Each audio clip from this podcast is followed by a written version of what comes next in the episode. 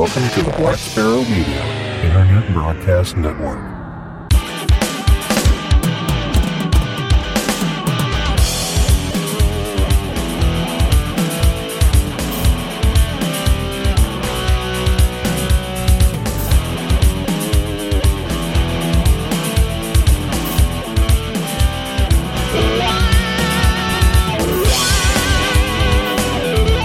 You are listening to Linux in the Ham Shack. LHS is a podcast about Linux, open source, and amateur radio for everyone. Now, here are your hosts Russ, K5TUX, Cheryl, W5MOO, and Bill, NE4RD. Well, hello everybody and welcome. You have turned into the very first episode of Linux in the Ham Shack for 2020. This is episode number 319. And we're starting off the year with a deep dive episode. And this deep dive is going to be simple, quote unquote, homebrew antennas for HF utilization. And we think we might wind up doing a series on antennas, maybe discussing different types, different applications, maybe bringing in some experts who know more than we do about antennas. Uh, but we thought we might discuss this topic, which might help somebody get into HF uh, on a budget and with only simple skills and tools needed. So we're going to talk about some of those types of antennas, uh, what's involved, and uh, some of the aspects of each. And to do that, we have the usual cast and crew. I'm Russ, K5TUX. I'm Cheryl, W5MOO. And I'm Bill, NE4RD. And as we were discussing before we got the show started, I have very limited experience with antennas and Bill has more antennas than he can count. So we will probably be relying a lot on Bill for this episode, uh, who can talk about his trials and tribulations with uh, all of these different types of HF antennas, quote unquote, simple HF antennas. We'll get to some later on that are, that are not quite so simple. Um, but all of these should be able to get you on HF if you have an HF radio relatively simply, quickly, easily, and for relatively low cost. And we'll talk about some of the uh, advantages, disadvantages, radiation patterns, grounding, and, you know, how to build some of these and all that. So with that, I'm going to turn it over to Bill, who's going to start with probably may- maybe the most well-known type of H- uh, HF antenna, the G5RV. Well, we're going to get to that in a second. I thought, Okay, you're gonna I thought we jump in. put how we put something up in front of everything else. Okay, put up something in front of everything. So I guess I guess we'll pose this question to you. So Okay. what what is the antenna in your station? What is the antenna in my station? Yeah. Uh, like the one we just discussed? well, you, you know, tell me what you think the antenna is. Oh, oh, I see what you're saying. I got you. Well, uh, the antenna would probably be a combination of the feed line, the antenna itself, any relative, uh, reflective surfaces, grounding, uh, radials and ground plane, which would be, you know, the entire antenna system. Absolutely. and and you went through a process where you found out that part of your antenna was broken. Like you had to resolder some connectors and stuff like that. Well, no, that was actually the, the end, the PL259 on the feed line Which is part of the antenna. Well, well, it is true. yes, it is. anything, anything past the uh, SO239 on the back of the radio is part of the antenna. So That's right. And that's, that's like the key to every antenna is the fact that it's everything. It's everything out the back of your rig. And I would even go as far to say if you have an external antenna tuner, it's everything still outside of the rig. So it's that jumper to the tuner. It's the tuner to maybe, you know, I don't know if you've got a SWR meter or, you know, watt meter so you can see what's coming out the uh, tuner and all those connectors, all that coax.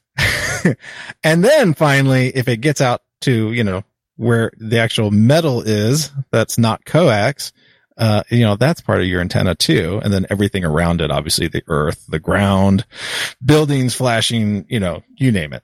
Um, we're not going to get into, you know, all the physics and science behind every single design because that's not really the purpose of it. The nice part about simple HF antennas is just about anything actually works. works is, uh, you know, in, in air quotes because you can get some signal out, but, uh, sometimes you won't get much signal out.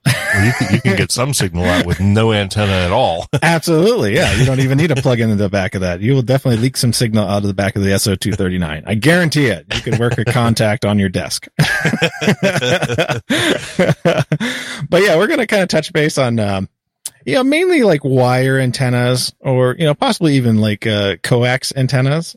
And, uh, what I mean by coax antennas is, is basically where you, instead of wire, you're using coax for the wire. And, uh, there are scientific reasons that people use that. I won't go into that either. You can look it up. it has to do with the, the velocity factor of the wire and all the other stuff. It adds to efficiencies and stuff like that. Um, it, it gets into a little bit too technical stuff, but let's, uh, let's kind of just go over some of the antennas that you typically like right out of the door, let's say you just bought your UBIT X6 because you said, oh, Bill, Bill said last year that I could buy this rig for 199 bucks and be on HF with a brand new rig. Yes, you can. and it's a cool little rig. I've, I've almost hit the buy now button several times and I don't need one. I, I was thinking about buying one and and playing with it until like Hamvention and then just bring it to Hamvention and making it a giveaway prize. Maybe I'll think about that. uh, just because I kind of want to play with one, but I don't really want to own own it long term because I I have too many HF rigs. But um, so uh, I've been talking about probably for like the last year or so about my antenna perils here at the house and how uh, I don't have anything hooked up and um, it kind of got me thinking that, you know, God, they're so easy to make antennas. And, you know, I want to get into summits on the air and everything else. Let me just go back and let me just make an antenna, you know, even though I'm sitting here in my garage where I have, oh, I don't know, about 17 HF antennas of some sort or fashion, commercial and non-commercial and parts and pieces all kind of laying around me. Uh, not to mention the ones that are outside as well. Um, I do have commercial antennas. I have antennas that I've made, and uh, I, I, just like making antennas. I've always I've always kind of dabbled with it. Um, I think my first antenna I made uh, uh, probably was either the G5RV. I made a homemade one, or uh, or possibly it was a dipole. I'm almost thinking it was the G5RV. Uh, because it tunes up pretty well on 40 meters, and that was the the first band I was kind of messing with on HF. So yeah, let's let's just kind of talk about uh, the Magic all band or multi band antennas. The G5RV is a very popular one, and why is that? Well, a they're super easy to to make. Um, B you can buy them pretty cheaply. Everybody makes a G5RV from MFJ to DX Engineering and, and all these other companies sell a G5RV or G5RV variant. And basically all a G5RV is, is a dipole with a, a, a specific length of 450 ohm, uh, open wire, uh, feed line attached to the center of it. So instead of having a balun at the top, like a normal traditional dipole, you have this matching section of 450 ohm cable that's brought down to uh, an SO239 that you can then plug into coax. And the idea behind this is is that it's tunable. So it's not necessarily resonant on any specific band. It's tunable and within tunable range of most people's onboard tuners or, you know, possibly an external tuner. Um, the only problem with, with that specifically is the losses. So, um, a lot of people have this idea that, uh, you know, you have an automatic antenna tuner. I just press the button and zip, zip, zip, zip, zip, zip, zip, zip, zip. Oh, it's matched. Okay. I can, I can tune and I can transmit and I can work the world. And, you know, in most cases, that's, that's true. You know, you got your hundred watt rig pumping out into the tuner. The tuner's swallowing, you know, 75 watts of it in the match. and you got 25 watts making it out through the coax, which has some loss as well. and then going out to your G5RV, um, which know, may or may not be terribly efficient. Um, you can look up uh, those efficiency facts uh, figures online. Um, uh, but yeah, so but it works, right? And it works, uh, you know, eh, pretty well from like 80 meters. I mean, 80 meters, you're going to squeak a signal out. Uh, 40 meters, it gets better. Obviously, once you get closer to the actual, you know, half wavelength of, you know, what is the full length of a of a a G5 RV? Is it 53 feet across? I haven't even looked at G5 RVs in a while, so I have no it's idea. something like that. So yeah, so it's true. It's, it's about the size of a small 40 meter, uh, 40 meter dipole. So it's basically the size. I mean, you're going to, you can correct me. I'm probably wrong, but that's, that's basically the size. It's probably like around 34 meters or whatever. So, uh, 51 feet on a leg, 102 feet. Okay, So- 102 feet. So, okay, so it's slightly larger. So it's probably really good for 60 meters. Not quite long enough to be uh, an 80 meter dipole, which I believe has to be around 63 feet. But that's why you have that matching section there. The matching section allows it to electrically create that, uh, that match, uh, within a, a, a feasible range. So yeah, 80, 40, blah, blah, blah, blah. Um, you can go up to 10. I think you can even probably tune six on it. I don't know if it would work great on six. Somebody probably has experience with that. but like any antenna that uh, has um, inefficiencies built into it, meaning it's not a resonant antenna, you're always going to have a little bit of loss. So you're always going to have performance losses on various bands. But the nice part is it's one antenna, you put it up and you're done. Now, um, not everybody has, you know, 102 feet across their yard to put this antenna up. so, you know, you might want to, you know, make a dipole for a band. And like I was just saying, um, your half wave dipoles, um, you know, to get smaller than that, obviously you're not going to be building an 80 meter dipole unless you can bend it in a, in a configuration that is not straight. um, yeah, you can, uh, you can build dipoles for every single band and you can bind them together, uh, in what's called a fan dipole. And what a fan dipole is, is not every band. And there's a reason why not every band is compatible with each other electrically. So you'll end up with, you know, um, har- harmonics or resonances where you don't really want them and the antenna won't tune right because it'll interfere with the actual tuning of the antenna. So if you look at a lot of the commercial antennas, and this is generally what I was doing originally when I got into making my own little antennas, was looking at commercial antennas. Um, you can kind of get the idea is that, oh, they always put 80, 40, 20, 15 together. And like you don't see 17 generally mixed in with it unless it's a, a separate wire or maybe it's a little bit different kind of antenna. Um, you know, we can look at like a, uh, uh, uh, hex beam as an example of that where it's it's slightly different because it's it's just a, it's a different kind of match that they're doing there. And you also have things like a cobweb antenna which are like a folded dipole or not a folded but, but a dipole that's closed in on itself to create an omnidirectional pattern. Those are pretty popular right now the cobweb antennas. And those are just nothing but dipoles you know five different dipoles uh, for the 10 15 20 12 and 17 meter bands all on one thing and you can build those yourself. You don't need to buy one. They're they're not that complex. They are just dipoles. That's the Um, point. None of these are that complex. yeah yeah. I mean i mean yeah you go and buy one. Yeah a cobweb cost you 300 bucks because there's you know there's extra stuff in that antenna to to make it that expense. A they put it all together so you don't have to you know you just you know screw down all the wires and you know they have all the fittings and the boom uh, brackets and everything else. That stuff does get a little bit complicated and that's why we're not really talking about beams and stuff like that here. But there's a several uh several full blown schematics of building your own cobwebs that you can find online and you can make all the pieces yourself and and you can go to town on it you know. Um and it has a fancy uh a fancy Wanella balun as well that you make to uh, create the matching network for it um but dipoles are, are very simple to make you know um you can make what's called a random length dipole and that's kind of like a G5 RV. you have a length that becomes tunable that you bring down uh, on open wire and you shove it into a, you know, four to one uh, balun or a two to one balun, uh, depending upon what you read. Um, and that gets us to another thing. Tools.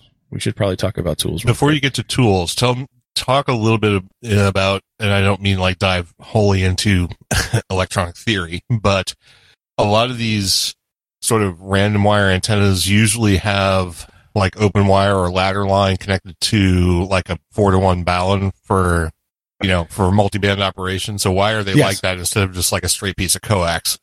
Well, it lowers the impedance, and a coax doesn't do that because there's no matching network to coax. So, like in a G5 RV, there is no matching network, um, and that's why it's it's not terribly great. But like the lengths are very specific on the G5 RV.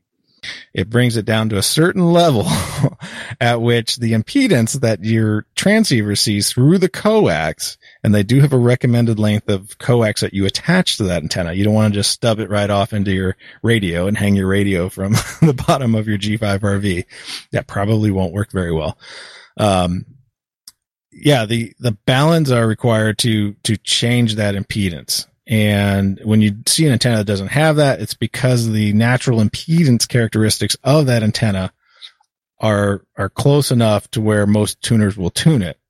And what is the, what is the, what is that range? So, I mean, your antenna coax is 50 ohms. So your, the matching on the back of your rig is 50 ohms. So if you don't have a built-in tuner, that's exactly what it's expecting. It wants to see a 50 ohm load on the other side.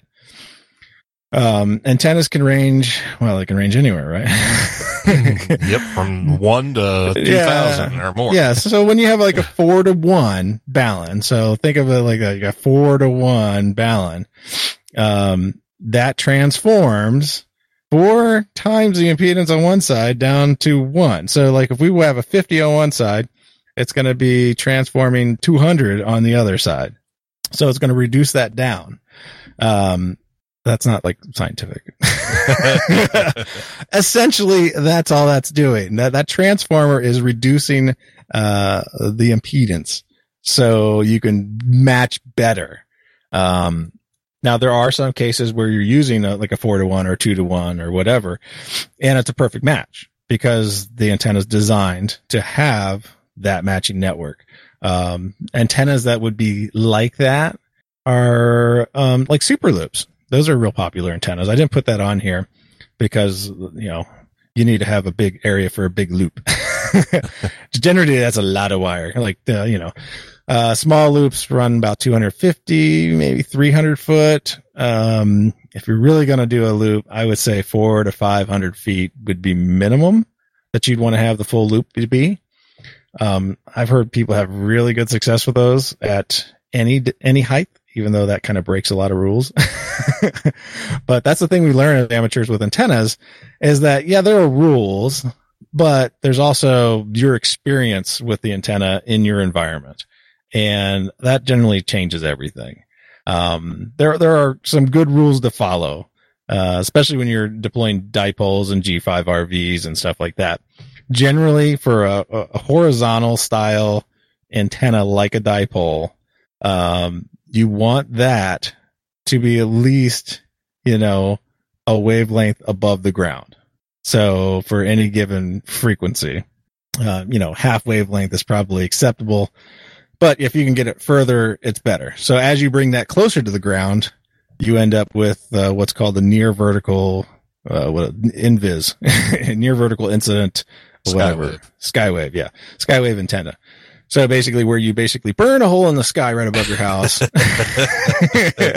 and the signal falls right down. Those are great for working in-state contacts. Uh, on the low bands, typically is what you see that used on, like 40 and 80. You know, you put a dipole, uh, you know. That's always good for a ham stick dipole. Is just you have it just mounted like a, you know, five, ten feet, uh, you know, above the ground and just have it just radiating most of its signal up because you kind of bend that, that signal, uh, straight up. you know, huge takeoff angle. You don't have a lot of stuff coming off the ends because it's all being swallowed by earth. So, um, but yeah, you, you definitely want the antenna to be up high. The G7 FEK, which one is that? Is that the, uh, is that kind of like the end-fed Zepp? no, it's a lot like a G5 RV actually. Oh yeah. there are multiple variants. That's why I said there's there's many variants of the G5 RV. Well, Paul said he's going to build a G7 FEK. Apparently, it's a G5 RV that's smaller. It can do 80 through 10, apparently in a size, uh, Yes. 66 feet long and 24 feet high. 46 Yeah. feet long, 24 feet high. Yeah. So this is the G5 RV that's sort of like off center fed. So this this creates a an oddity in the electrical circuit where you don't have a balanced circuit, and that that's also what makes an off center fed dipole kind of kind of popular for multi bandedness because it, it it does some weird stuff electrically. right. But the thing about this is they're all simple in the sense that it just requires some wire, some ladder line, some insulators, and Yeah. a, a connector. And the, the G7 FEK is even better because it requires less wire. and I believe it's only a 17 foot matching section of 450 ohm. Or is it 24 foot? I can't read that. Uh, 24 foot. Yeah, 24 foot. Yep. So yeah. So, and I think I've actually built that one before. I did not like that one myself. Um, but your mileage may vary. Uh, you know, my, my conditions here at my house are, are different than your conditions. Um, but yeah, that's the nice part about antennas. And, um, oh yeah, I wanted to get back to tools. So you, we're talking about all these ohmages and, and impedances and, and resonance and stuff like that.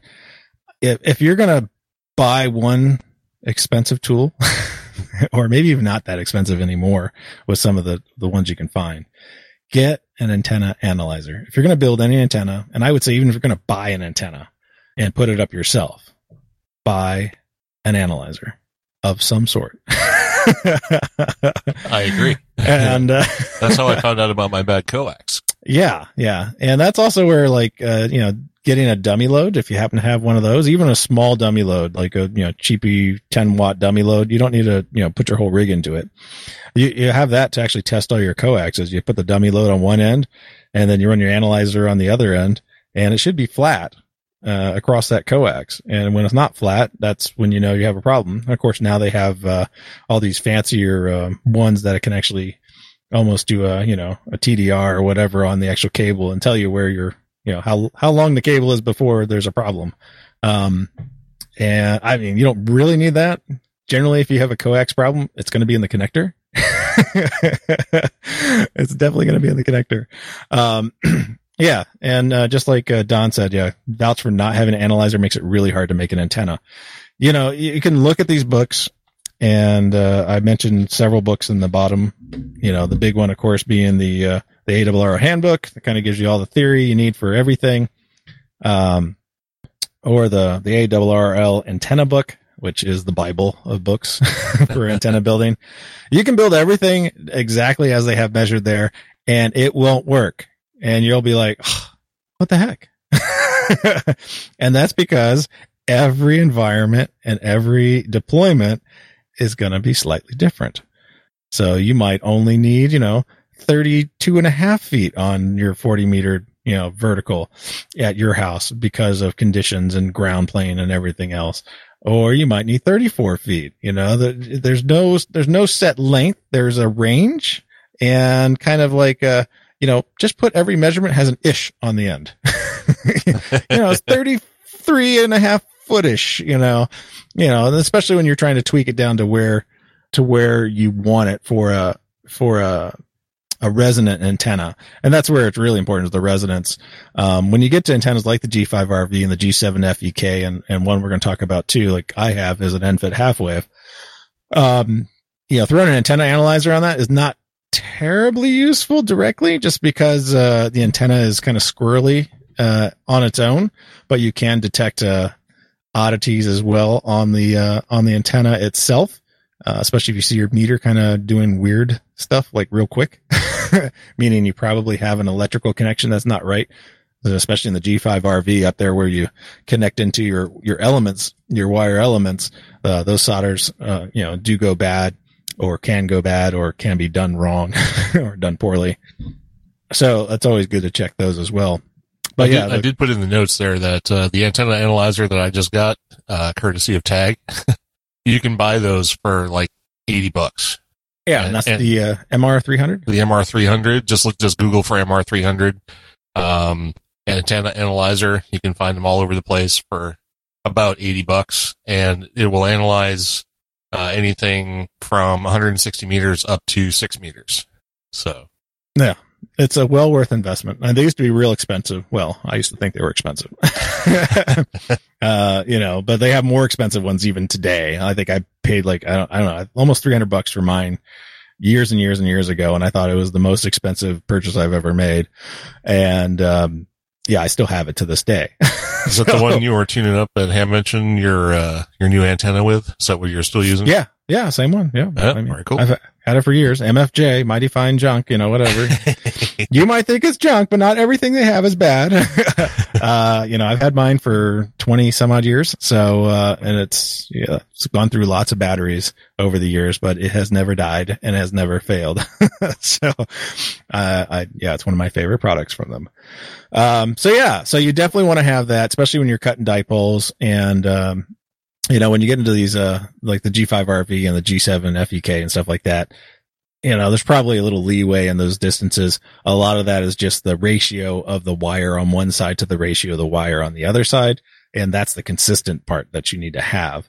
And that would be, you know, the same thing with the off center fed dipole, which is basically the same thing. It's a dipole. Instead of being fed directly in the middle, you slide it over. So about, you know, two thirds or, you know, slightly more are on one side and then you have a, a shorter section on the other and it creates the uh, the the the happiness to the uh, to the tuner to go ahead and use that and burn your signal up. So Doesn't that sort of create a like a directionality in the radiation pattern though? yeah. Yeah. Absolutely. So the longer the longer end is going to be like the driven element, and you will have much more propagation in that direction than you will in the stub direction. Right. So you'll have a little bit fatter lobe. So instead of like a dipole, which has, you know, two big lobes off the ends, um, you'll only have, you know, you'll have a larger lobe and a smaller lobe for sure. It's definitely a directional antenna. That's what I experienced when I put mine up because I had it facing, uh, south, uh, south, uh, west. And it's definitely here in California without a problem. but that was about it. so it was a great antenna for the California QSO party from here. Um, but yeah, I did not have much luck with it otherwise. So another one that's really popular right now is the one I'm using, which is not saying that you have to use it, but it works. And it's, uh, it's also multi-banded, meaning the tuner takes it in the butt. uh, but I, I, you know, I do have to say I've had a little success with it. I put it up, uh, uh, when did I put it up? Like, uh, right before Christmas, I think I had it up. Yeah, like two two weeks ago, something like that. Yeah. So two, two weeks ago. And I mean, I've done like 600 contacts on it. So it's not bad. and all it is, is, uh, is a nine to one unun. So instead of a balanced, unbalanced, it's unbalanced, unbalanced. Um, no counterpoise. It has a 53 foot lead coming out of it because that's an optimal size for multi-bandedness. Quote, air quotes again. you know, electrically presents itself happily to most tuners. and, and in theory, I should be able to run 160 on it. I, I know I was running 160 on it before, but like it's really inefficient on 160. Um, even though they say it matches, uh, you know, 1.6 to 1 naturally. Um, I, I, my experience is that's not necessarily true, but, um, but yeah, it, it works great. You just have to have uh, a, specific length of coax on the end because the coax becomes the counterpoise to the antenna.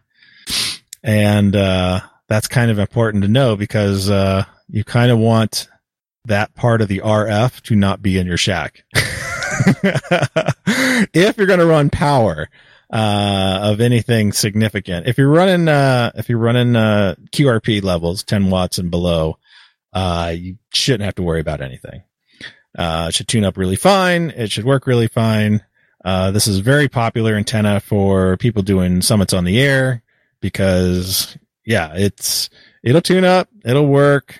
And when you're at five watts, if you're, you know, if you're losing, you know, 50% of your signal through the match, I mean, you're still getting two and a half watts on CW.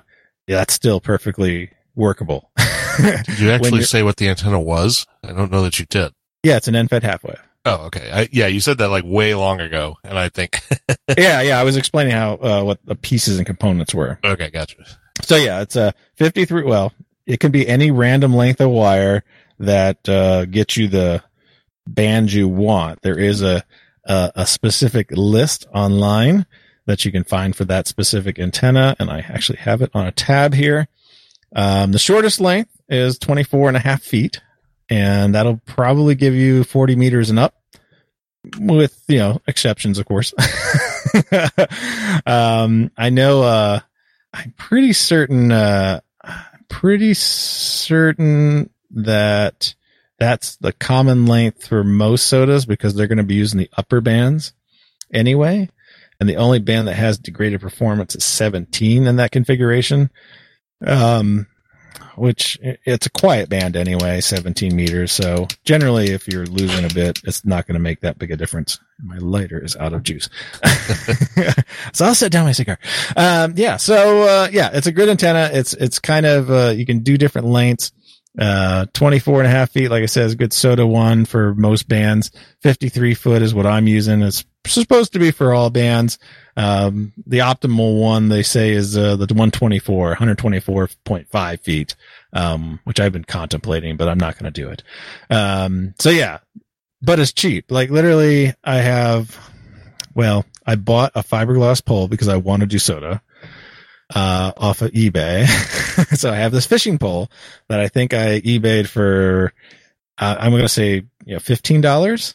And I bought a 250 foot roll of 26 AWG wire from Amazon for like $8. And obviously I got to make a few different antenna length wires out of that roll. So obviously it doesn't need to be terribly thick wire because 26 gauge No, is yeah, I have, yeah, I have mine rolled up on uh, kite hangers. So like kite kite string. Yeah. I have. That's why I roll it up on. So I wanted a flexible wire, and I'm not going to buy expensive wire. If it if it breaks or whatever, I I have plenty of extra. I have plenty extra where that came from. So yeah, it's really uh, really inexpensive. The most expensive piece is the balun itself, which you can make yourself. Um, and I've seen several, uh, like if you go on eBay and you can search for nine to one ununs, uh, you can find several different styles. Uh, I do have a commercial balun. I have a Balun Designs nine, nine to one. Um, just because I kind of wanted one that was a little bit bulletproof and had a little bit of a track record as well. But I know there's a lot of guys running little tiny ones from, um, from SOTA, um, the actual SOTA site, whatever that's called, um, where they sell stuff. so you can buy a fancy, tiny, tiny, tiny one. Um, but I'll, I'll stick with my, my larger one. It's not much heavier. And then let's go to, uh, one more that you, can, you can build this yourself. Wait, wait, This wait. is- I have a question about the uh, end-fed half wave. Yeah. Um, I'm assuming that the entire antenna is your coax, your balun, and the wire. yes. Um, so how do you connect them together? So the coax goes from the, the rig to the balun or the, well, it's still a balun. uh, it's still, it's an unun, but it actually has a coax connector on one end and, uh, you attach the one wire out and it does actually have a counterpoise wire. You do not necessarily have to use that in the design again, cause the, the coax becomes part of that antenna and it is the counterpoise in most cases. Um, there are configurations where you can use a, a, a true counterpoise, and then you're kind of to, um, uh, you're kind of like a, a well, in- at least in the 53 foot, uh, style or possibly the 42 foot. You guys remember the 42 foot antennas you used to buy and then just have a tuner at the bottom? Probably don't remember that, but I don't remember that. yeah, so you can buy. I think MFJ has them, and everybody else. They were kind of like the thing for a while, and that's basically all it is. It's basically it's it's just a vertical of a specific length. Hey, magic numbers fifty three foot and forty two, and you put a matching network right on the right on the antenna itself. You put your tuner, your auto tuner, or whatever, actually mounted to the antenna uh, itself. So you're only feeding coax directly out there. And then you allow all that RF to kind of just get swallowed out there. Now, in that case, you would actually have a full counterpoise field, a full radial field. Um, but essentially same kind of setup. Um, but yeah, so that's the only parts to it. Wire, an unun coax. The coax has to be at least 25 foot. Um, in some cases a little bit longer. So Otherwise, you get the RF back through the coax. Right. You'd get a lot of RF through. Now, as you use the shorter wire lengths, you can shorten up your coax. And that's why a lot of the SOTA guys will use the, the 24 foot or the 29 foot and they'll use like a 12 foot coax. So it'll right. be, it'll be short and they can shorten everything up after that. Now, again, you're running QRP. You're never going to, you know, the, the RF's not going to zap you or anything else like that. So, um, yeah, you'll be fine. but it does work really well. So another antenna you can build is the uh, the mag loop, and these are all over the place. There's a, a billion commercial ones. These ones are very popular to build with coax, um, specifically a little bit heftier coax, so it stays in that rounded shape. And the only trick with mag loops is really having that uh, that um, um, capacitor, the variable capacitor, at the bottom that won't arc over with uh, wattage. you probably heard of commercial ones like the Alex loop, which are good up to you know 10 20, you know 10 or 20 watts. Yeah, I think 10 watts or 20 watts, right around there. Um, there's a reason for that. It's that really small designed little capacitor network. Uh, if you put more wattage in there, it's going to arc across those uh, blades and you'll have a nice little melted mess. Um, they do make ones and you can make ones out of, uh, you know, copper tubing. I've seen, uh, excuse me, plans for, uh, using Coke cans as a capacitor. Uh, seen plans uh, using, uh, you know, building your own little trombone capacitor. So instead of having more like a, you know, those butterfly capacitors you're used to seeing in your tuners and stuff like that, um, you know, actually, you know, having a trombone. So imagine like a trombone slide sliding inside one, you know, copper tube sliding inside of another one. And that will create, uh, your variable capacitor that you need to tune the circuit, um, to, uh, make it tunable for whatever frequency you want. Uh, mag loops generally are very high Q, meaning like they have one specific combination of frequency and and capacitance that works. Nothing else will. a lot of those uh, have a funny tuning thing. So basically, you just you tune for noise, meaning you spin the little capacitor around until you hear your noise floor come up, and then you can actually start tuning it for real. And you'll see uh, several of these, uh, you know, at least the commercial ones have like a uh, various gimmicks to get your tuning easier, like a light that lights up. as it becomes resonant. Um, you know, strangely enough, because there's a lot of, uh, uh, EMF coming off the thing, it will light stuff up. it's not a happy antenna to hold onto while you're tuning it, uh, especially if you do any power because of the high voltages that come off there. And if you want to experiment with uh, mag loops, uh, there are, uh, you can Google um, a mag loop and I forget the guy's, uh, guy's name, but uh, he has a you know uh, there's a spreadsheet out there to do calculations based upon your wire size or your tubing size, and then your loop size and, and everything else. It's it's actually really kind of interesting. The the thing with the mag loops that I kind of ran into because I was looking at it for more of a portable thing, and the tuning is kind of pain in the butt, and the weight they they are a little bit heavier because you're carrying around some extra stuff.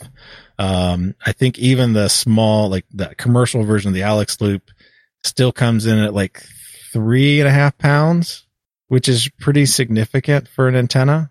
I think my antenna is probably less than a pound. um, especially if you're hiking with it, it, uh, you know, every, every pound counts. I mean, that's, you know, that's half a half your uh, water bottle of uh, weight and an antenna, and you could carry the water instead, and it'd go further for you. So um, mag loops are kind of more of a complex design. They are all banded or multi-banded at least, uh, and they are you know they are a viable antenna. Literally, you could you could put one together with some wire around some uh, PVC pipe, make your little loop, um, make your little matching network, which is uh you know real simple to make. There's three three specific designs that work. Um, and obviously go with the simplest one. and, uh, you know, you know, you probably have an old manual tuner that you can steal one of those little capacitors out of just for testing purposes. It's not, not quite right. Um, most people end up designing mag loops for permanent installations, use fancy, uh, those high end, uh, uh, tube style. What the heck you call those things?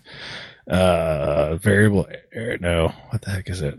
Uh, I'm gonna let you hang here. So yeah, you're gonna kill me. Uh, let's see, capacitor, high voltage, ceramic.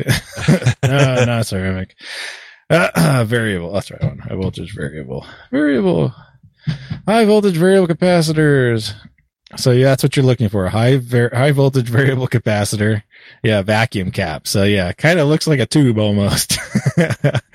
um, they're kind of a spendy, but like if you get into crazy design, you're no longer cheap. That's not a simple antenna, but, uh, it's, it's kind of fun and interesting to design. I like just kind of making stuff. So, um, I've always dreamed of buying one of those things. yeah, yeah, vacuum. Um, okay, so that's all the multi-band antennas that are super simple, but, there are many more. There are there are tons more, and in fact, you can take any antenna, make it multi-banded by shoving a tuner on it, and just uh, dealing with the losses. Uh, so yeah, you know, your mileage may vary with anything specifically. So let's talk a little bit about uh, uh, um, single band antennas because uh, those are a little bit easier because you're only going to build it for one. And as they say, and whoever said this, you know, please take credit, whatever.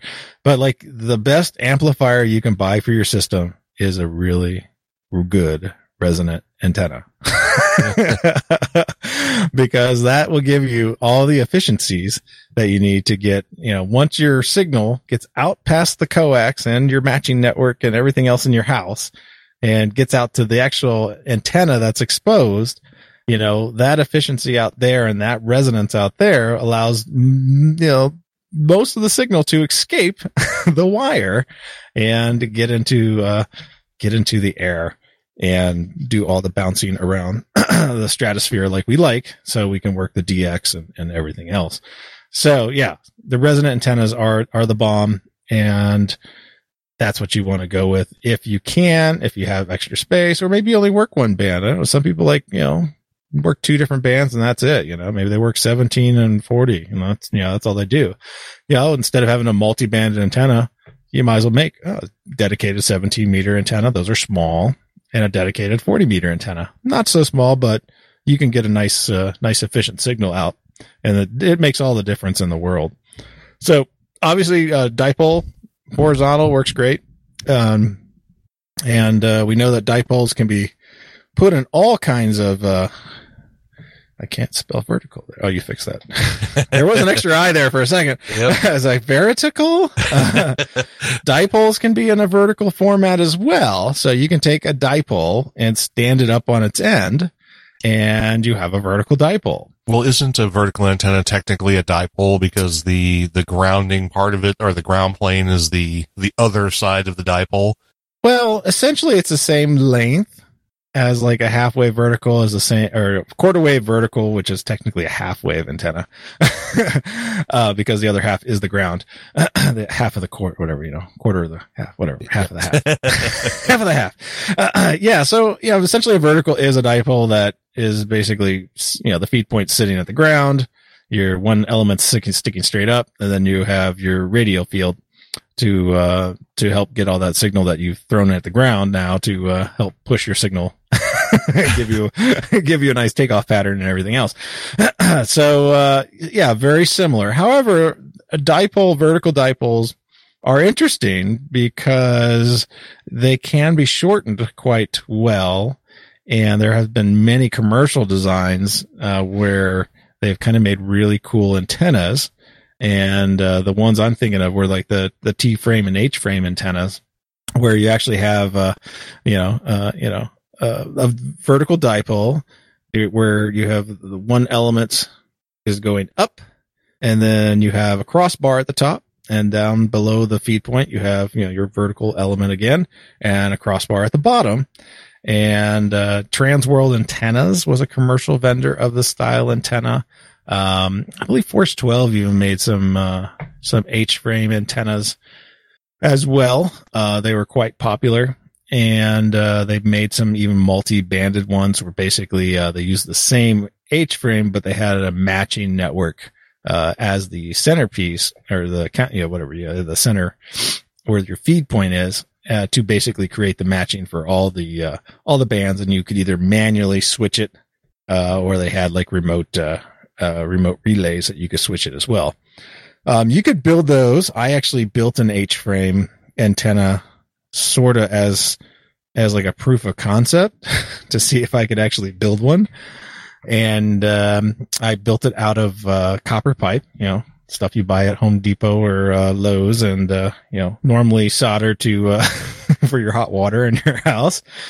Um, so I built a little H frame, took a piece of uh, PVC to kind of give it stability and stick it up off the ground, and uh, I made it for ten meters. And the first contact I worked on it was uh, Australia from my backyard here in Montana. So uh, of course it was when the bands were a little bit better. but uh, yeah, and I actually uh, had a had a decent conversation with the guy, and he gave me a five and seven, I believe, five five five seven, somewhere around there. So not too bad, not too shabby for an antenna, just kind of thrown together on a whim, just because I thought they looked really cool. but uh, yeah, I mean, just with uh, I think there was maybe you know maybe maybe twenty bucks in tubing or something like that and uh, I still have the antenna. It's been taken over by the uh, hops growing in the back of my yard because I kind of threw it over on the side. but uh, but yeah, it worked, and uh, you could do all kinds of uh, interesting hats and symmetrical hats on the top and bottom of a vertical of a, of a dipole or vertical dipole, even a horizontal dipole to uh, shorten it up. Um, in some cases, uh, a little bit of uh, uh, pattern change because obviously you're uh, you're you're you're you're kind of messing with that pattern when you when you do that.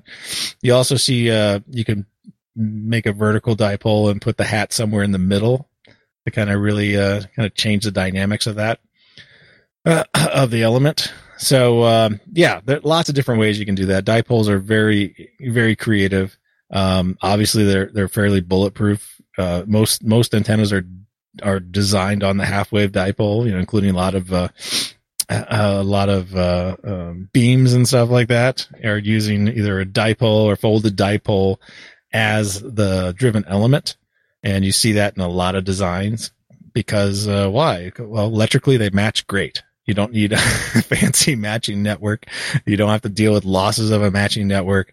Um, yeah, they, are just that it's a it's a rock solid design. So yeah, dipole works great. Um, the places I think that dipoles start to not work great is when you can't get them up high enough for the band.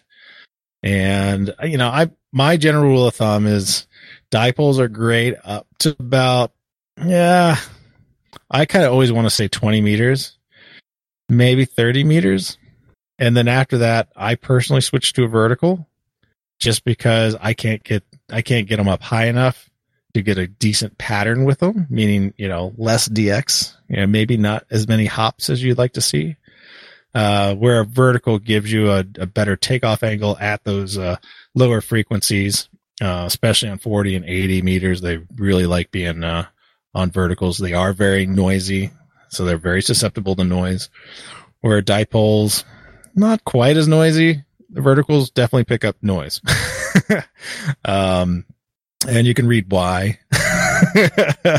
That'll be in your your handbook. They'll tell you all about that, especially if you live in an urban area, as uh, most uh, most uh, household electrical noises of the vertical nature, and uh, that's where why those tend to pick up more noise in general.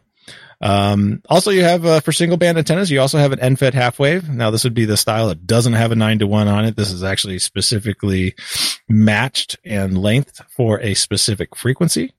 And sometimes these do still have a coax size limitation, meaning that you do need to put a certain length of coax on it. Um, these are all, you know, you can build them. Obviously, there's commercial designs that you can base your designs off of. Uh, some of those have fancy matching networks inside, kind of hidden. I'm thinking like uh, the EndFedz antenna and stuff like that. Um, so, you know, I would definitely look at some designs uh, in the reference material if you want to build one yourself. Uh, another easy antenna. My neighbor has uh, this down the street, and he loves it. Is a, is a delta loop antenna. He has a delta loop on uh, 20 meters. And this is a, a fairly easy antenna to deploy, even in a little city lot. He has his kind of uh, with two fishing poles holding up the two ends, and he has the feed point on the bottom. And uh, it works great. I mean, he has he has pretty good luck with that antenna. And uh, I was I was thinking of copying that as well for here. Um, but I'd really like a Delta loop maybe on 30. so that's probably going to be my thing. Uh, quad loop is another uh, another antenna. This is kind of like a, a, super loop as well.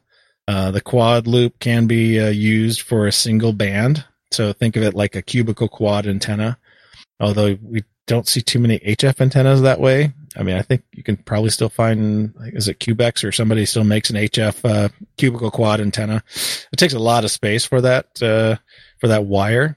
Uh, but the nice part about a quad loop is that uh, does match uh, directly to 50 ohm, so it doesn't need any matching network on there generally.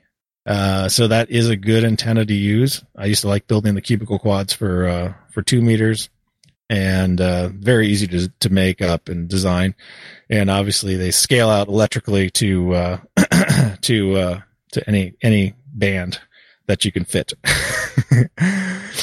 and uh, the last one I have on here, even though it's kind of a crazy one, as Russ said, is the Sterba curtain. if you happen to have lots of 450 ohm okay, uh, line around, uh, it is a doable antenna. Um, I've actually, uh, yeah, yeah, definitely pricey. Yeah. Uh, it, it is a doable antenna. it's, uh, it's easy to build. It's not very complex. It's, uh, it just takes some space. Um, I've heard of some people using the, the Sterba curtain with a longer feed line as a matching network. And, uh, imagine if you will, uh, if you take a curtain, so this looks similar to a curtain. So imagine, you know, whatever. Uh, what what does it look like to you? Trying to think. It looks a little bit like a horizontal ladder. Um, yeah, yeah. So like a ladder or like a window, like a front window where you have like multiple panes of glass in it or whatever. So imagine that on one end and like a hundred foot of 450 ohm on the other end and like that's your matching network. and uh, that would be like a big capacitance hat for that matching network. Um, so that's why that could possibly work in a multi-band environment. But I put that here as single band because it really is designed as a single band antenna. Anything else would be, uh, you know, uh, skunk works or you know, experimentation, fun stuff. Um, you know, there's always these stories of these big fish in our hobby where it's like, oh yeah, I had a, I had a dipole laying on my fence and, you know, in the middle of, uh, Montana and I worked, uh, Antarctica on 500 milliwatts. you know, there are always going to be those, those examples and especially when we get into really good band conditions again, uh, yeah, you'll you'll you'll fear everything. I have a curtain. I have a, what do you have a wire wire curtain hanger, and I loaded it up on 160. and I worked, uh, you know, all of Europe. I worked all Germany contest, and uh, I, I, won the contest on a coat hanger. Yeah, probably won't happen, but like there are these stories in the hobby that you hear that these people have done amazing things off of nothing.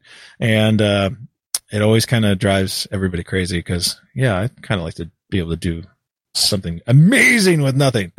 well, we've, people, we've, talked about people who've loaded up their cattle fence, who've uh, created sort of like uh, half wave. I don't know what you'd call them, sort of like half wave um, loop or um, kind of like kind of like delta loops out of uh, like lawn chair parts and. Oh yeah, yeah, I mean, okay. you know, depending if it's on like, the, if it's metal and can resonate at all, someone's tried to build yeah. an antenna out of it. So yeah, if it's metal, obviously you could probably load it up. it's not going to be terribly efficient. I mean, if you look at commercial antenna design and you know compare that to you know wired antennas, like like we've kind of been talking about tonight, um, wire antennas, because of the size of the wire, uh, they're fairly narrow banded uh, you know, we say the other ones, like all bands or multi bands are flexible because of the matching network. And that's true because you can match it. But even like a dipole, um, when you get to the longer frequencies and stuff like that, you know, like, you know, 80 meters is a great example because 80 meters is really hard to cover with one antenna because you go from 3.5 megahertz all the way up to three point, you know, all, all the way up to four, right? You know, 3.999, 97 or whatever. Well, it's lower sideband, right? So you can go up to four, right? Well, it's kind of like with me, uh 'cause I, you know, my antenna is technically 80 through 10 and it, you know, if you have the right thing, you could tune it up on 160 meters, but yeah. well, the thing is, I, I probably would be resonant at, you know, at about 0.1 kilohertz on 160 meters with that antenna, you know, cause that'd be the only place in the frequency band that I'd be able to get Yeah. it to resonate on. Yeah, and even like this vertical, I have a, a Voyager DX vertical here, and it technically has 160 on it. Um, but it's like, I think it's like 12 and a half kilohertz or something like that. So literally you pick one frequency and that's pretty much where it's going to be resonant and the rest of it's going to be pretty much crap. What But about, uh, don't you have to have like a big grounding network for that? No. Oh. No, actually there's only one counterpoise on this particular antenna because it's a vertical dipole. Oh. with a with a big capacitance hat. So, and it's not very short. It's uh, I think it's a total of 50 feet. but we're talking about HF stuff you can build yourself. Yeah, yeah. Well, I mean, I can build it. It's right up there on my wall. not, not assemble something somebody already built. right, right.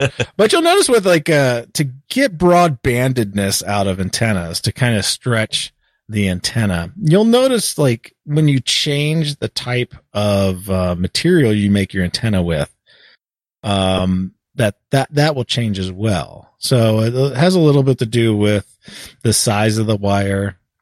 Um, I used to play around with uh, making dipoles with tubing for some part of it, and then finishing off with wire for the ends, or trying to go wire to tubes. and you will end up with uh, interesting results bandwidth wise uh, and tuning wise. And you'll you'll notice like a lot of I mean you know when you buy a besides a hex beam when you buy a beam they there are there's a varied amount of sizes of tubing that they're using to create resonance on those frequencies. And you could do those same kind of crazy things with your antennas as well by mixing, you know, aluminum or copper tubing. Just like I built my vertical, uh, vertical, um, dipole, uh, with copper tubing. You can do that and, um, you'll, I mean, you'll be surprised that, yeah, that they'll, they will work. It becomes a little harder to shorten and lengthen because you got to get the tubing cutter and stuff like that but you do end up with uh, you know a little bit more bandwidth and stuff like that as you actually have that antenna uh, that that's more of a tunable bandwidth for a single band antenna. Um, so yeah, experiment with different materials. Uh, you know, I, I always buy. I still have tons of it. I have like bell wire here at the house. Kind of experiment with, you know, kind of throwaway antennas and stuff like that. Because bell wire, you know, who's who's wiring up their house with bell wire anymore? But it's Cat five, right? you can buy bell wire and you have a you know eight 18 gauge and you know wires inside of it and uh, you know just strip it out and then you can kind of make an antenna and kind of spec your design on that and make that your test one and then when you want to build it you know go ahead and buy the expensive you know more expensive you know 14 gauge or you know uh, 12 gauge wire or whatever whatever braided wire you want to use on it and uh uh you will again it'll it'll it'll act a little differently when it's on different wire and it'll need to be a different length too. So everything is, uh, everything is slightly flexible, but that's the nice part about, um, being able to make your own antennas is that, you know, you can kind of play around. Ah, you made a bad one, throw it away, right? Or just take it apart and make another one out of it. yeah, yeah. I mean, yeah, you know, it's just I, I've always I've always had fun with it, and I've lots of failure antennas that uh, I've been able to uh, you know cut cut the wire and use it for something else. Oh well, this will be now a six meter antenna because I only have enough wire to make six meter antenna. Um, we actually uh, a fun project that I did with my uh, my oldest son for a science fair project is we made a fractal uh, quab, uh, a cubical quad antenna. So basically using a fractal design for the element pattern to sh- basically create a smaller element, physically smaller element, same electrical length. Um, we actually took some bell wire and folded it around nails that we, uh, we built this little fractal design with and, uh, it actually worked and tuned up and, uh, showed gain, uh, directivity and everything else. And I mean, you can even do that with an HF antenna. You can use a fractal design if, if you have something to support it, obviously, uh, uh, you don't want, you're not going to be doing a, a 160 meter antenna that way without having some kind of, you know, substantial support for shortening up these legs of the elements. Um, but yeah, it works. And, um, so let me just re, re uh, reiterate the books, uh, that I suggest. Um, an ARRL handbook. Not that I like the ARRL. I am a life member, but, uh, I have, I mean, this is the one I keep in my shack. It's a 1987 version. And the nice part about this is, is like physics doesn't change very much. so all this stuff is good for a long time. So if you're at a hamfest and you don't happen to have a handbook, I, I bet you'll be able to find one that is like, you know, maybe 10 years old or whatever. Cause some people collect these books or they always want to have the latest, greatest book.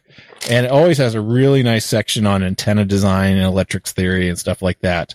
Um, and I'm not going to say that I've read the whole thing because I haven't, but I've definitely peered through the pages at the antenna designs and the radio design stuff when I was trying to fix my old uh, Heathkit and everything else.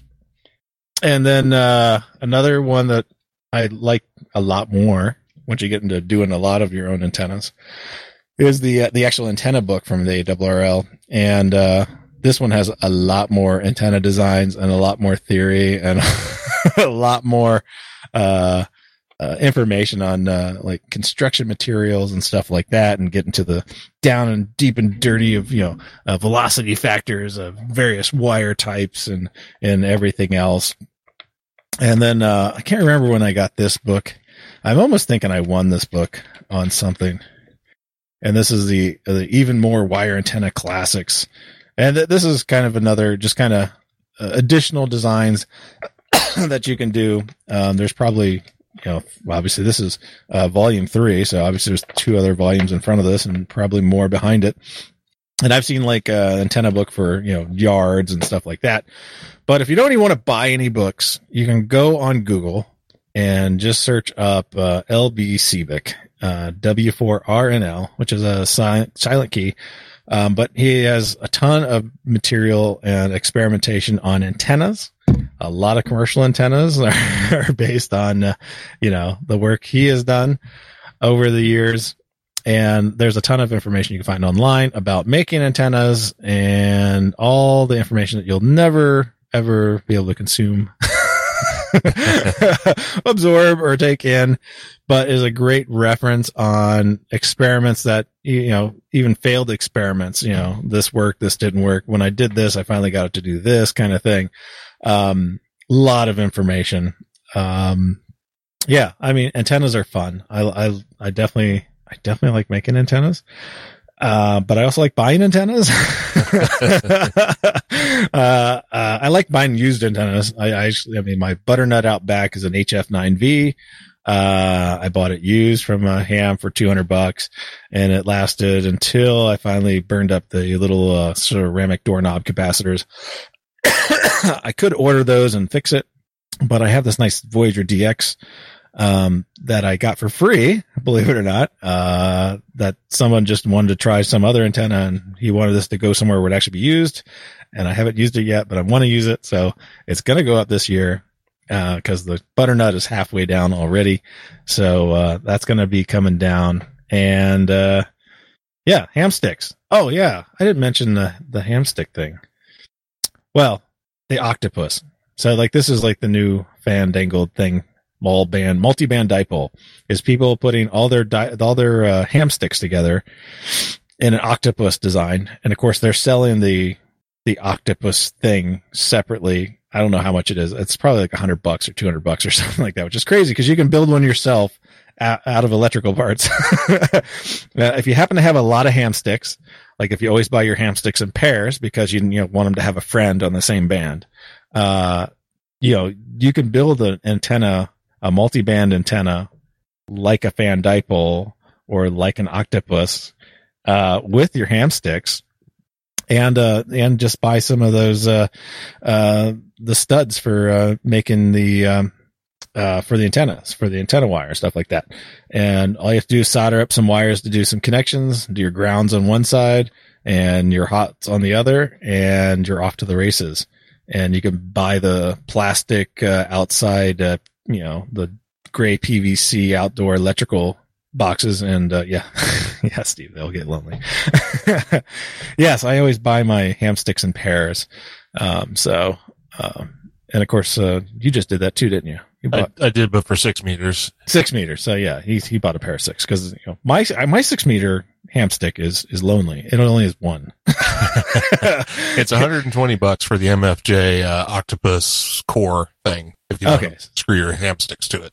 Yeah. So if you already have the hamsticks and you don't want to build your own, but you can build your own, they're not terribly hard. Um, you can probably do it for, I would say at least uh, a quarter of the cost. Yeah. Easy. Um, but yeah, yeah. So that's another option uh, for your multi-band dipole. Again, think about antennas, uh, wavelengths that don't go together. So think about the commercial designs, 80, 40, 20, 15. Those are pretty safe together. 17 and 40 don't really go well together. Um, so you generally don't see those two on the same uh, piece of coax.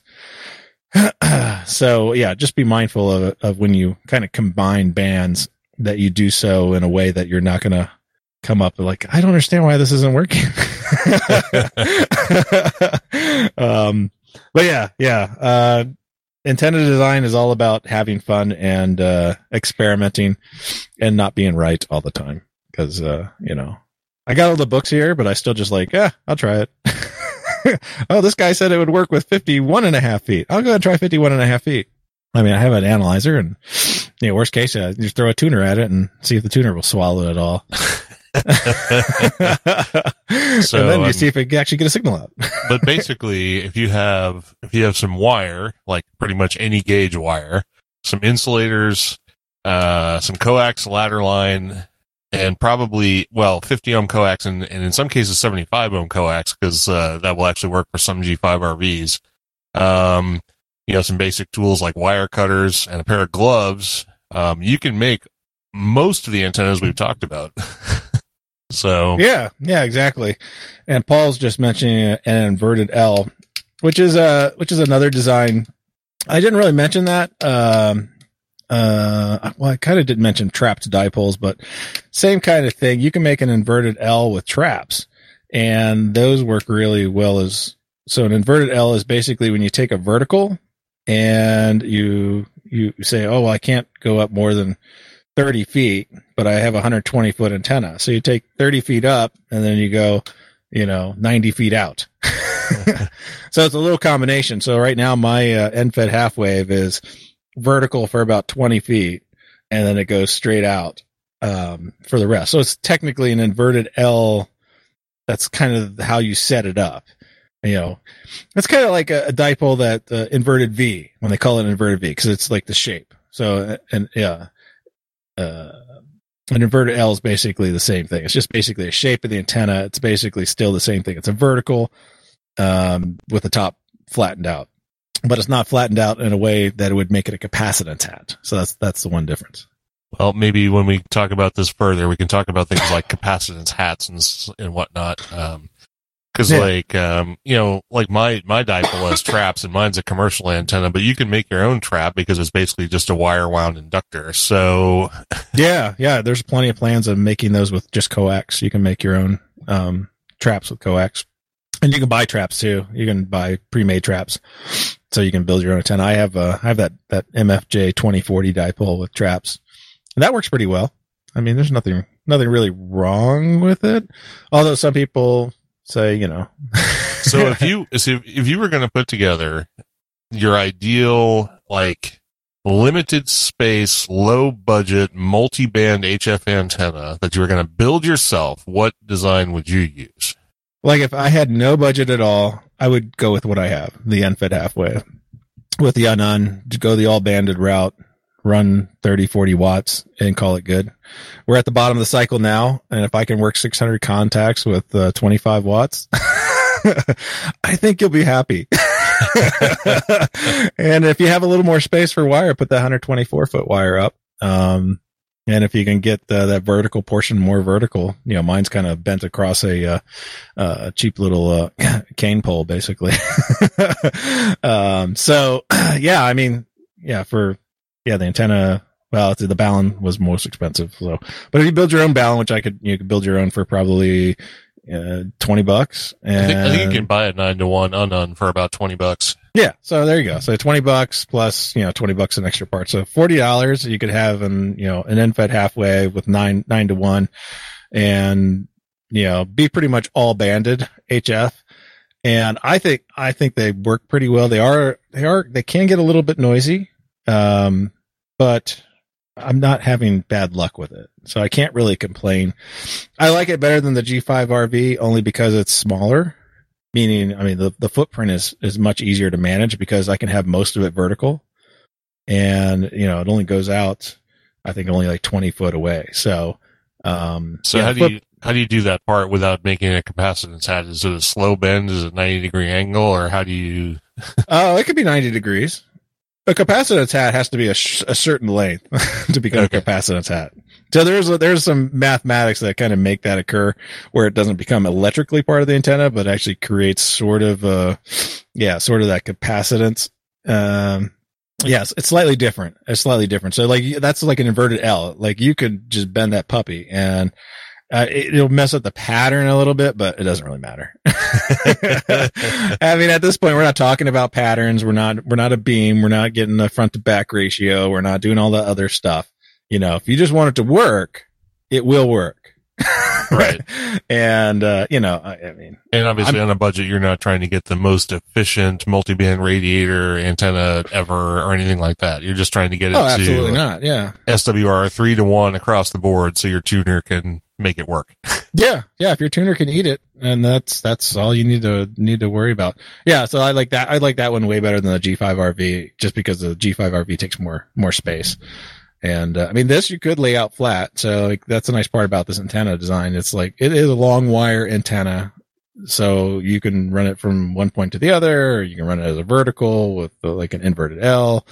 You can even run it like, uh, like an inverted V and only fed at the bottom, you know? Um, so yeah, yeah, it's very flexible in, in deployment and, uh, obviously it'll be very flexible in, in, uh, its experience because it, it may or may not work well for you. Um, but I've been pretty happy with it. I've used that design, uh, several times here at this house and I, I've, you know, I've used it more than anything else. Although I really like my butternut. and that's, uh, that's basically, uh, just a, yeah, multi-banded vertical. Uh, no traps, but has like, uh, all those matching coils and stuff like that.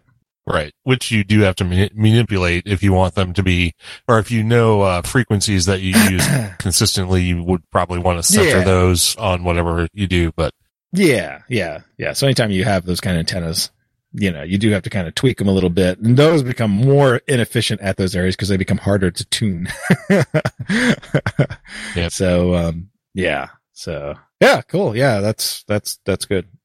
I I would definitely yeah say that if I were to pick one, that would be that would be the easiest one because you can use it anywhere. And like I say, I can I put mine in my backpack, so I can take it with my little Elecraft KX1 and uh, a battery, and I'm off to the races. I don't need anything else. all right, very cool. Well, I think that's a pretty good introduction to some uh, simple homebrew HF antennas that you can do yourself if you so desire. Want to be a little bit uh, technical and uh, crafty with the craft. Um, so with that, I mean, like I said, we'll probably follow up with some other different antenna topics because antenna is a huge part of the hobby. I mean, it's certainly what makes or breaks a contact sometimes for sure. Yeah, yeah, I would love to hear like specifically if we're going to talk about specific topics. I would love to hear about uh portable satellite work, like antennas used for that. Like let that be the Arrow homemade stuff, or you know wh- what works best for the most bang for the buck when you're doing that kind of stuff. That would be a great, great deep dive topic, and I'm sure we have somebody in our group that can do that. Um, SOTA antennas, yeah, doing summits on the air. I probably have a lead on somebody that can give us some information on that. Um, cause that's a very specific thing and that's all about size. And we're Size certainly willing to take suggestions on topics as well. So if there's something about antennas you'd like to hear about, you know, we would definitely encourage you to send us that information and we will definitely try and talk about it. But with that, we should probably wrap this up. I think this is going to be a kind of a long one, but that's okay. And we want to uh, mention all the folks who are in the chat room here before we wrap up real quick. We had Don, KB2YSI, Ted, WA0EIR, Paul, K5WMA, Tom, N4HAI, and Steve K live. And before we run off, we did have one bit of feedback from uh, right after Christmas from Jonas, who said, who's telling us, exhorting us to keep up the good work, and that he really enjoyed hearing everyone on the roundtable, and he thinks we definitely should do more of those when appropriate. So, if everybody likes the roundtable format, we might have to do a couple more of those through the year or whatever. Yeah, absolutely. All right, so I think that's it. That's uh, simple homebrew antennas for HF in a nutshell, I guess. uh, and with that, we will wrap up this episode, uh, number 319 of Linux in the Ham Shack, the very first of 2020, but by far not the last. Of course not. Uh, so with that, everyone have a good week and we'll catch you for the next time around. I'm Russ, K5TUX. I'm Cheryl, W5MOO. And I'm Bill, NE4RD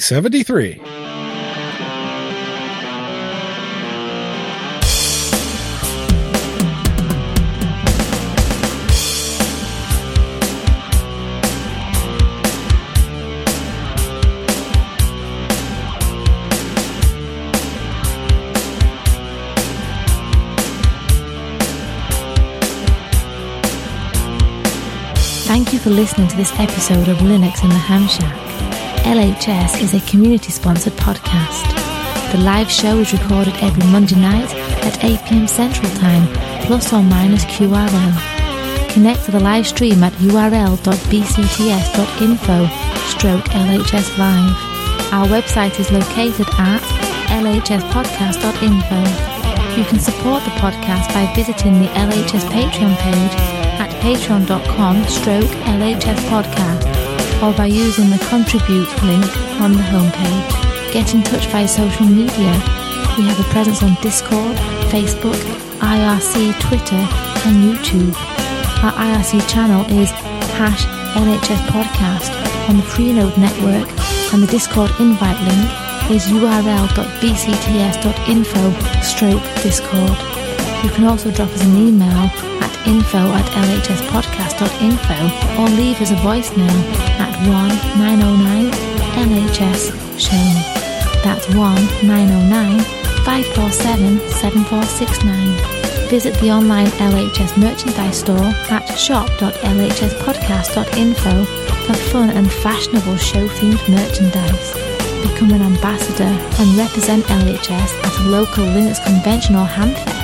Email ambassadors at lhspodcast.info for more information or visit the homepage for details. Until next time, remember to always heed your hedonism.